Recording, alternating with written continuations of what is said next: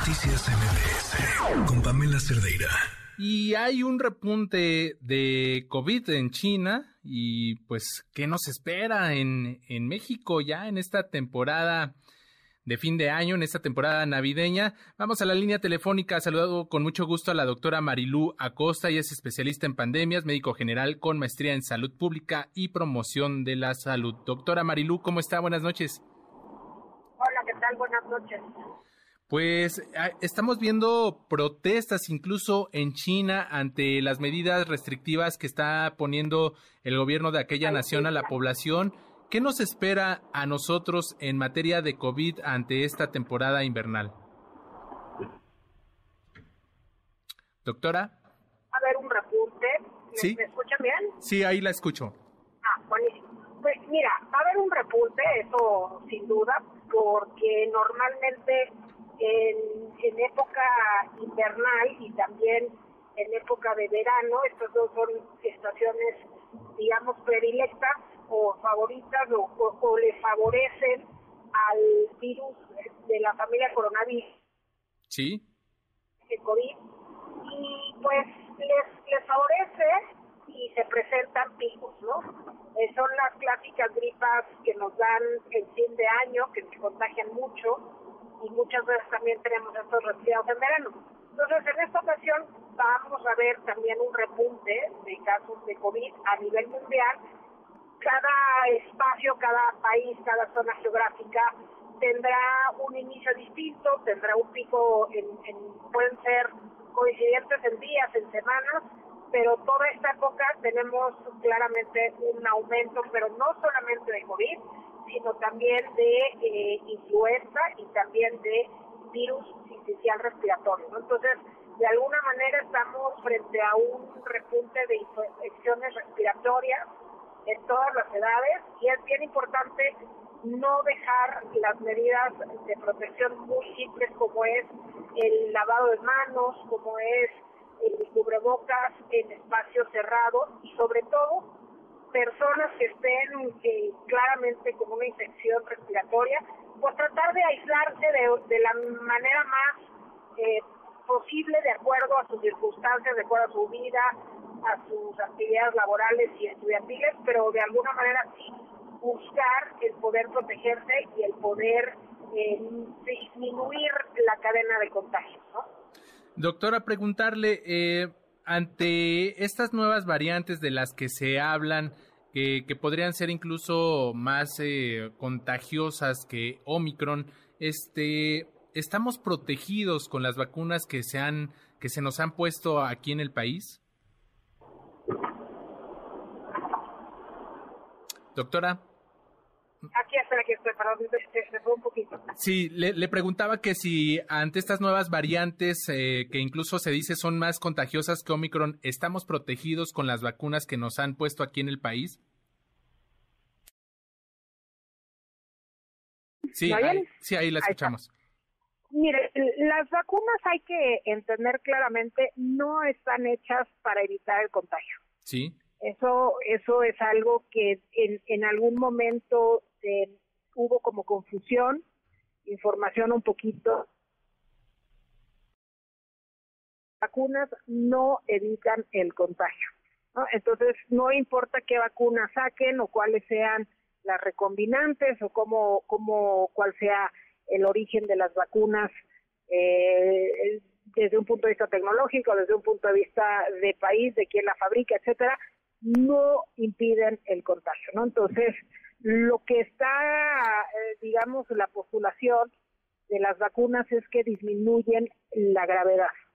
Ahora, hay que tomar en cuenta que eh, seguimos en la variante eh, Omicron y tenemos muchas subvariantes, ¿no? Y eso es algo bien normal, así pasan con, con los virus, van saliendo, digamos, como ramas familiares y de ahí salen otras ramitas y entonces por eso ahorita tenemos otros nombres y otros eh, números con letras, etcétera, ¿no? Pero eso, digamos, sigue siendo eh, familia de, de Omicron y Omicron sigue presentándose cada vez más contagioso, efectivamente, pero también más leve en cuanto a un cuadro clínico y en cuanto a el riesgo de que se, que se complique. Ahora, esto no implica que no vaya a haber gente que se complique, no vaya a haber gente que termine hospitalizado por COVID, influenza o hospitalizado por, por virus incisional respiratorio. O sea, siempre hay ciertos organismos eh, más propensos a agravarse, hay ciertas circunstancias de la propia persona, eh, circunstancias eh, pues muchas veces genéticas, algunas veces de enfermedades previas, otras de acceso a salud que se complican, ¿no? Pero ya no estamos frente a otra este ola del terror como hemos tenido en los últimos dos inviernos. Sí. ¿No? 2020 y 2021, el invierno, no, así que 2020, 2021 y luego 21, 22. Ahorita estamos en el invierno 22, 23 y la verdad lo que se ve en otros países, en, en otros brotes es que cada vez va siendo menos probable de riesgo. No se, no se quita por completo el riesgo de una hospitalización o de una complicación, pero va siendo menos probable y eso es lo que normalmente hemos visto a lo largo de la historia de la, de la humanidad, es lo que nos refieren las pandemias, ¿no? Primero son muy agresivos los virus y después como que se calman, se modifican y dicen, bueno, pues ya me voy a quedar aquí entre todos y ya no voy a hacer tanto destrozo. Doctora Marilú Acosta, además de estas medidas que, ya conocemos y que ya nos mencionaba, que no hay que dejar de lado, en, materia de fiestas, sabemos que se viene una época donde se hacen muchas fiestas, vienen las posadas, los brindis, las reuniones de fin de año. En este sentido, el uso del cubrebocas, ¿hay que, hay que mantenerlo? Tenemos ahí un problema con, con la comunicación, se nos cortó, este, intentaremos retomarla y ya hablábamos sobre todas estas problemáticas que nos podría traer esta ola, si bien ya nos dice la doctora Marilú, no es de preocupación, no es de terror esta próxima ola invernal de COVID que esperamos en nuestro país, pues sí es importante mantener estas, eh, estos cuidados como el lavado frecuente de manos, el estornudo de etiqueta, por supuesto mantener los espacios limpios y ventilados, eh, usar el cubrebocas también en espacios cerrados. Doctora Marilú le preguntaba sobre estas medidas y sobre las fiestas este, que se aproximan de este fin de año. ¿Está recomendado seguir utilizando el cubrebocas para protegernos más ante este repunte que se espera? Sí, el, el cubrebocas siempre, siempre es importante utilizarlo en espacios cerrados y sobre todo con personas que digamos no son de nuestro círculo en donde conocemos están enfermos o no están enfermos, ¿no? Por ejemplo, a lo mejor el cine, a lo mejor algunas oficinas, eh, sobre todo espacios que no están bien ventilados. Sí. Continuar con el uso del cubrebocas. Si hay una persona que está enferma, bueno, pues la persona enferma lo mejor que puede hacer es aislarse en la medida de lo posible, usar cubrebocas y las otras personas a su alrededor, si están en un espacio cerrado, también usar cubrebocas porque disminuye el contagio. Ahora, no estamos, vuelvo a repetir, en esta gravedad de las de los otros inviernos.